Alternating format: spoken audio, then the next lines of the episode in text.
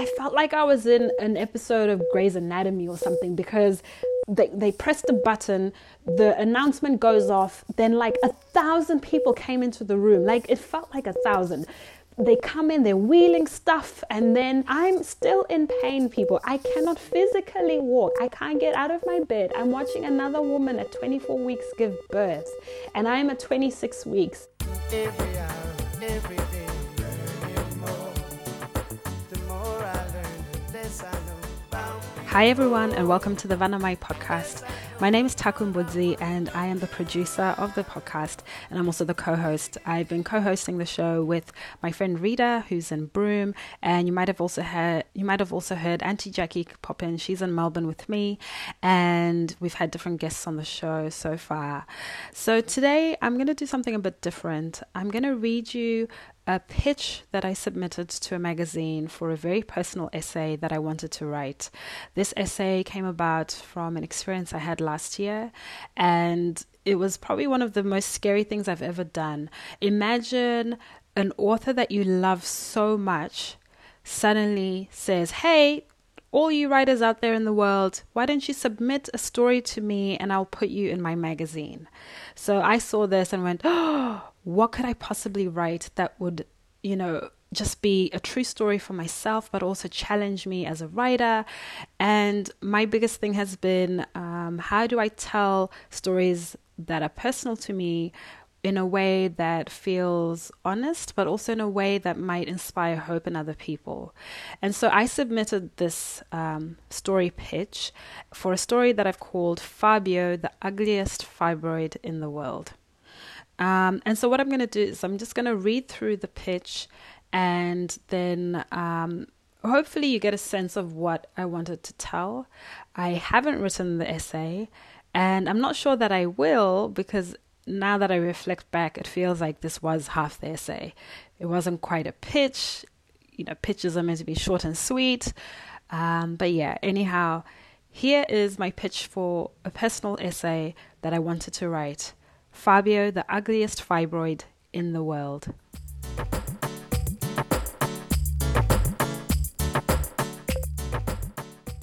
I always imagined he had unruly, unkempt hair and menacing teeth as he chewed at my insides. And no, I'm definitely not talking about Fabio Lanzoni, the Italian-American actor who became the face of romance novels under the Mills and Boon Harlequin Publishing imprints. No, I'm talking about Fabio, the eight by eleven by nine centimeter uterine fibroid that degenerated during week twenty-six of my first pregnancy and rendered me completely powerless, unable to walk for two weeks and fearing for the life of my unborn child. I want to write about how I'd never heard about fibroids until Fabio showed up in my seven-week ultrasound scan, and how I catapulted into a crash course on how fibroids commonly affect women of African heritage.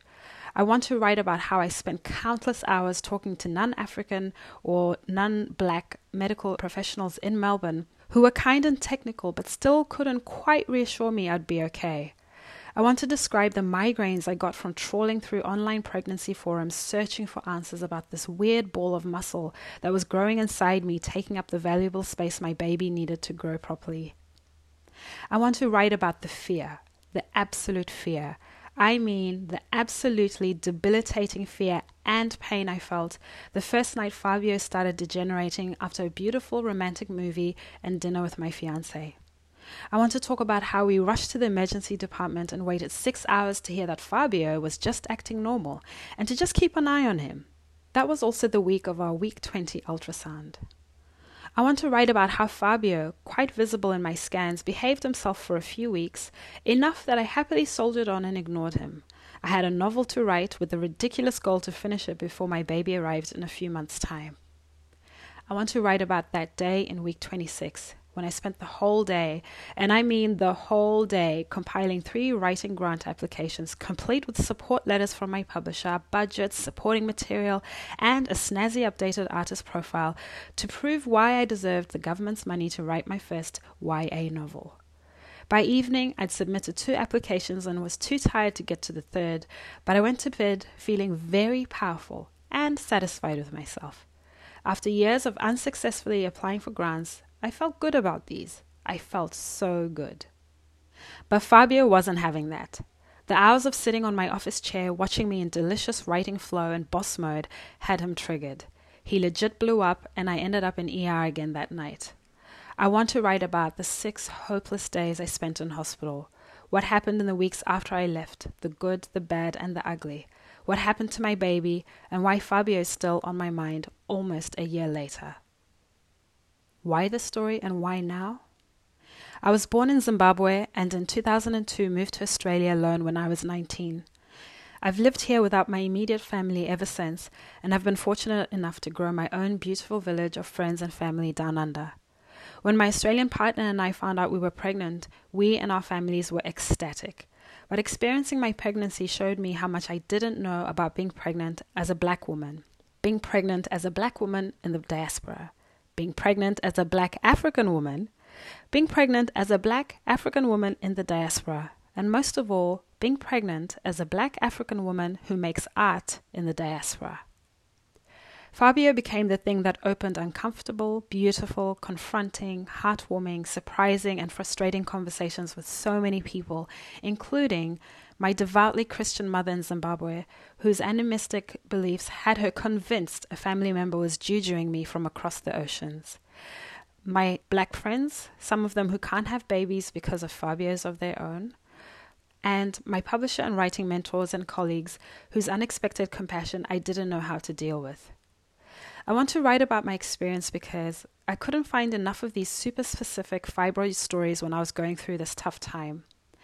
I want to explore writing more candid pieces about the real things in my life and challenge myself to use humor to inspire others who need it. Two of my best friends in Australia, one a Ugandan dancer and the other a Kenyan singer, are currently pregnant, and we talk babies all the time. And I'm contemplating producing a new podcast with my besties for young black African art-making mothers in Australia so we can support each other, especially through laughter. I want to write this story because this is my way of gauging if women beyond my friend circles would find it interesting and would potentially want to share their own stories. And why am I the best person to write this piece? This is literally the recent story of my life, and it's on my heart to share, even though it feels completely, totally counterintuitive to the work and profile I'm trying to build for myself in my official writing career. I'm still working on that young adult novel, producing my first kids' T V show, and podcasting about writing. Silly as it sounds, it feels like I have a duty to write the story because I want to inspire hope in those women and people who are experiencing any fear and powerlessness about their fertility, pregnancies, and new motherhood. And my heart is especially soft for women from underrepresented groups in the arts. More than anything, I want to share hope. I burst into tears halfway through writing this pitch, stopped and literally smothered my eight-month-old daughter with kisses. She is beautiful and perfect and strong and happy. And weirdly enough, hard as it is to explain, I remember feeling her telling me that on my first night in the hospital. Fabio's fight was always with me, not her. She was totally fine all along.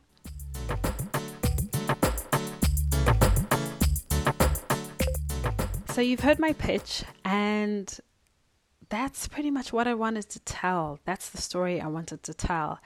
And let me tell you that when I got my rejection email, I was so relieved.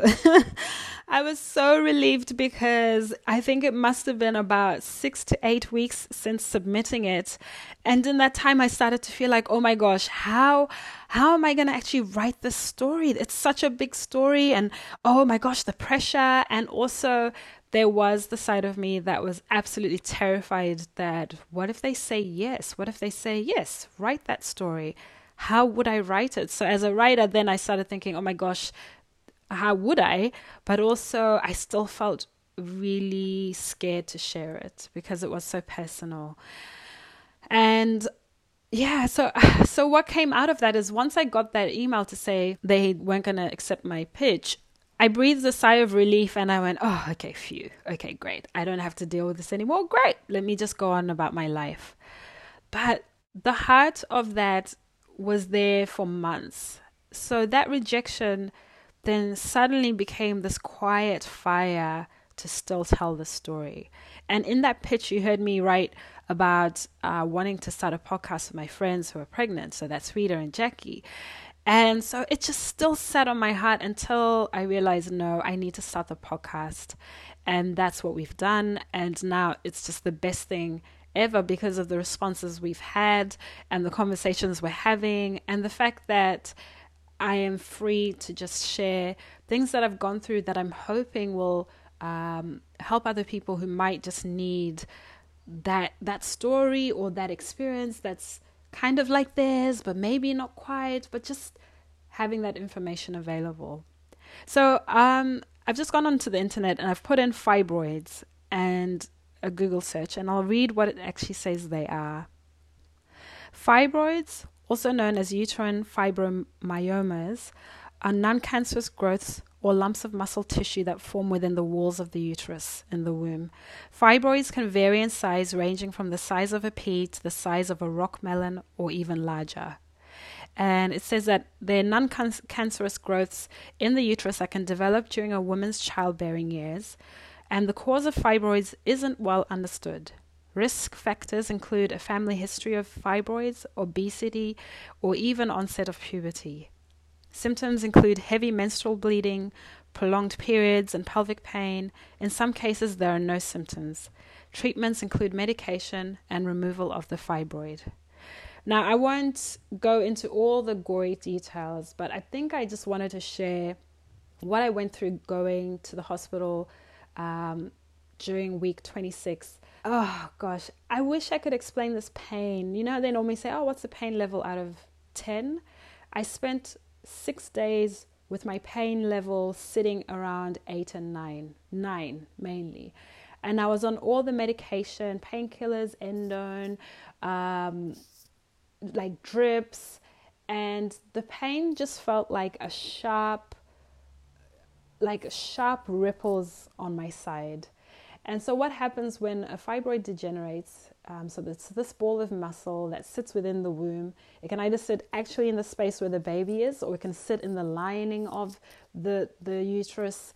Um, but essentially, it's a ball of muscle. So as your hormones um, develop during pregnancy to help your baby grow and just to prepare for your baby, they actually help the fibroid grow.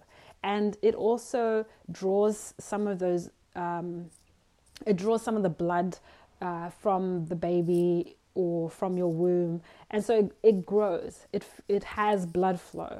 So what happens is as it grows, it, it gets to a point where then some of that blood flow starts to get cut off.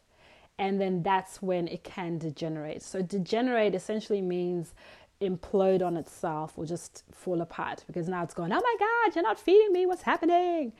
And so I ended up calling my fibroid Fabio because throughout my pregnancy, it would always show up in the scans and we'd laugh about it. And I just needed some way of laughing about it and almost personalizing it so that I could actually cope.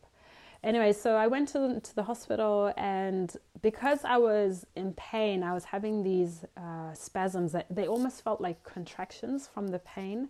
They thought I was going to have my baby early, so they had to check me. Was I dilated? I wasn't at all, obviously, at twenty-six weeks. And um, but the pain was constant. It did not go away. I could not walk. I was bedridden. I had to be in a wheelchair from this fibroid. And so when all of this was happening, I'm online trying to Google, like, what is this? What's happening? Degenerating fibroid. And then these forums come up with women from all over the world writing about it. But I just couldn't find anything that that was specific for Australia, or even Black women talking about their fibroids degenerating. And then, you know, I was talking to my mum and I was like, Mama, what's this? Have you ever had this before? She'd never really heard of it. Um, other people were just like, oh, not quite. And then some other friends were like, oh, yeah, I've had fibroids removed because I can't have a baby.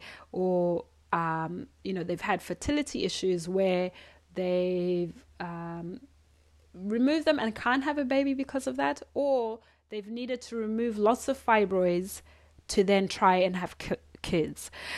So then I realized just how um, how common they are, but we'd never spoken about them. Even as a young girl, we'd, you know, we were never told about these things. And so that kind of made me so frustrated because I thought, I don't want to wait until I'm in the situation to suddenly realize this is something that can happen. And like I said in the pitch, the medical staff were, they were pretty cool, but they were also sort of very medical about it. Like, oh, yeah, yeah, no, it's a fibroid. Okay, no, we'll just do this, we'll do that, and we'll keep monitoring it. And, and yeah, eventually I had to make decisions about how I was going to go into labor, how I was going to deliver my baby because of this fibroid. In the end, my daughter was breech. They couldn't turn, she couldn't turn around because the fibroid was that big. It was just kind of hanging in the corner. And so then they tried to turn my baby around. It's called E C V, I think. I can't remember what it stands for. But essentially two doctors come and they try and physically turn your baby around. This was after week thirty, towards the end there. And nah, she couldn't move. This huge grapefruit-sized fibroid was there. And, um... so gave up on that, and I eventually had to have a cesarean, uh, which was totally fine. Maya came out beautiful, amazing, normal growth, nothing, nothing at all. Like, she was fine. And so what I wanted to share with this story is that um, I think just if you are looking to have a baby, or if you've had one, or you're pregnant, I think the thing I learned the most was just to um, listen to your body, listen to your baby, and ask lots of questions. Do your own homework. Oh my gosh, there were so many times we went in to catch up with a doctor or a medical person, and I was telling them stuff like, you know, they're looking at the scan going, oh, what's this big lump there? And I'm like, uh, it's a fibroid. I have a fibroid. And, you know, yeah, so... I think I think now that I've shared this, I hope I hope it helps someone, even one person, to not be afraid to ask the questions and to find out more information. And then specifically, if you have fibroids, at least I am one person that you can see or ask if you have questions. Um, yeah, I've been thinking about, do I share this story or not? But okay, I will. Um, when I was in the hospital, it must have been maybe day four. I was in, I was sharing a room with another African lady, and she was lovely, and she already had a kid, and um, she had another kid, but she was also expecting. And um, it got to a point where both of us were groaning. We were groaning from pain. So I was groaning constantly from, imagine, you know, the sounds of someone giving birth. I was constantly groaning from that pain of the fibroid degenerating and just um, just causing me so much pain. And then this lady was groaning because she was going into labor. And I remember, you know, she, you know, she came, no, the doctors came in to do a checkup because they kept checking her because uh, her waters had broken. Uh, they broke at about twenty-four. Or twenty-two or twenty-three weeks. So what happens is once your waters break, especially that early, you have to stay in hospital because it's actually not safe in case you get an infection. So she'd been there for um, a little while, and then I came in, and so yeah, you know, we're we're going through these situations where we're both, we just want our babies to be okay, we just want to be okay, and we're not. And so we bonded, and she was lovely. But this one day, they come in and they're doing a routine check, and there's a curtain there, and I can hear the, them saying, okay, we're just going to do a check and see how your cervix is. And she's she's groaning, and I'm groaning for some reason. I don't know why. It was just like my fibroid was sinking with her, whatever was happening. And she's saying to them, oh, I think I'm going into labor. They're like, no, no, you're fine. It's just, oh, no, you're fine. And she's like, no, no, I think I'm going into labor. Mind you, this chick has had a child before, so I'm sure she knows what labor is. And so the nurse or the doctor's checking. They're like, no, no, you're okay. No, no, it's just, you know. Next minute, they're like, oh, code pink, code pink. Oh, my gosh, I'm even getting a chill saying this again. Next minute, code pink, code pink, because this lady is literally giving birth right there. So, so then I felt like I was in an episode of Grey's Anatomy or something, because um, they they pressed a button, the announcement goes off, then like a thousand people came into the room. Like, it felt like a thousand. They come in, they're wheeling stuff, and then like just a mad panic, and then I'm still in pain, people. I cannot physically walk. I can't get out of my bed. I'm watching another woman at twenty-four weeks give birth, and I'm at twenty-six weeks, and they're watching me in case I give birth. And so I start hearing this woman give birth, and and and I'm like, what? Oh, I didn't know what to do. Eventually somebody twigs, like, oh shit, um we better get her out. So then all of a sudden I'm like, these guys come and they un, you know, unpack the bed or whatever they do, like all the latches or whatever. And I'm wheeled out into a corridor. Literally, I'm just sitting in the middle of like a corridor, um, like a little waiting corridor thing facing a window. And like, guys, it was just like... Oh my God, it was pretty full on. And so I think I sat there for about an hour because my partner wasn't there at the time. I don't think he was. And I think somebody came to check up on me, which is fair enough and stuff. But then that lady ended up giving birth. So then she had her, her baby early. And um, then they had to move her to another room. They had to, you know, move the baby to another unit. And all my stuff's in my room, like my bags, my everything. They, like, I had nothing on me. And then finally, you know, I don't know how much longer it was, but they finally came back to get me. And they wheeled me back into the room. And I'm just like, uh, a bit traumatized. Still in pain, now knowing this woman's given birth, freaking out that I'm going to give birth. And um, yeah, it was pretty, it was pretty intense. And no joke, so I'm in there by myself that night, and I can hear the cleaners come in. So the cleaners come in and they're cleaning, and the curtain's still there. Obviously, there's been blood everywhere. So they're cleaning and blah, blah, blah. And I'm just like, it was just the most bizarre thing. And then... um. And then somebody else came to stay in the room that night. So another woman came in, and I didn't really get to speak to her because I was so tired. Um, so she stayed there only maybe another night or so, and then she left. And then about a day or so later, the African lady came back, and it was great. It was great to see her. She was fine. It was also a bit traumatic for her, but her baby was doing well. Uh, but now they were saying she couldn't stay at the hospital because they just don't have the space. So she had to, you know, go home every night and then come back in and see her baby. Um, if like that's that's how it normally works. And um, it was it was pretty it was a pretty interesting time. I know I, I'm I'm trying to work out, you know, where am I going with this story? I think I just wanted to share that. Um, Pregnancy, childbirth, motherhood, it's real. And, you know, if we were back home in the villages in Africa with our aunties, our mothers, grandmothers, you know, you'd have a lot of people around you to support you and, and you know, guide you. And I must say, when I was in hospital and I felt the same for this woman, it wasn't quite the same. We had people coming in, we had friends, people who loved us. But that's probably when I missed being around African family the most. Um, and just having people there. Honestly, I, I don't want to say that those of my friends who came and visited weren't lovely. They were amazing. But there was something about just... knowing, you know, you had people around you who'd been through similar things, your aunties or your mums, and yeah, that that wasn't there at that time.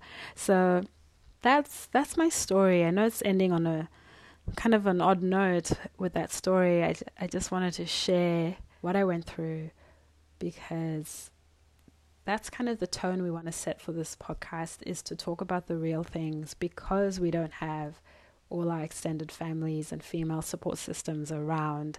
And we are trying to create a space where we can talk about the real things and then help each other find the resources and um, the information that we need, or even just to have a person, just a person to say, oh my gosh, I'm going through this, or, you know, just hear me or just see me. And that's that's what I needed last year, and I didn't have it. And now I'm hoping that I can be that for someone else. So that's it for this episode. Um, I know it was a bit like, ah, what? A bit different, but uh, I think it's an important story to tell. I have a feeling we're going to hear a lot more stories like this um, on the on the podcast. It won't, it won't always be interviews. We'll have reflections. We'll have people come through and just do solo recordings.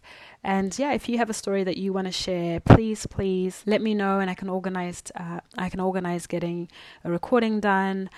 And so you can email us at vanamaivillage at gmail dot com, or you can find us on Instagram. We are at vanamai dot village, and uh, you can send through a direct message if you need to. And also we now have a Facebook group. It's a private one, uh, but you should be able to find it if you just look for Vanamai Village, and then you just answer a couple of questions and then we'll let you in. And that village on Facebook is meant to be just a cozy space that we can then um, throw out questions, or we can look for people to be in the episodes, or you can just share things that are a lot more private than on the Instagram uh, page. So that's it from me for today. And I hope you enjoy listening to the rest of the, the podcast episodes we've got. We've got lots more topics to come. And uh, yeah, this is definitely a joy sharing with you. And I hope that, uh, I hope that it, it helps you too. Thanks for listening, and stay safe. Bye.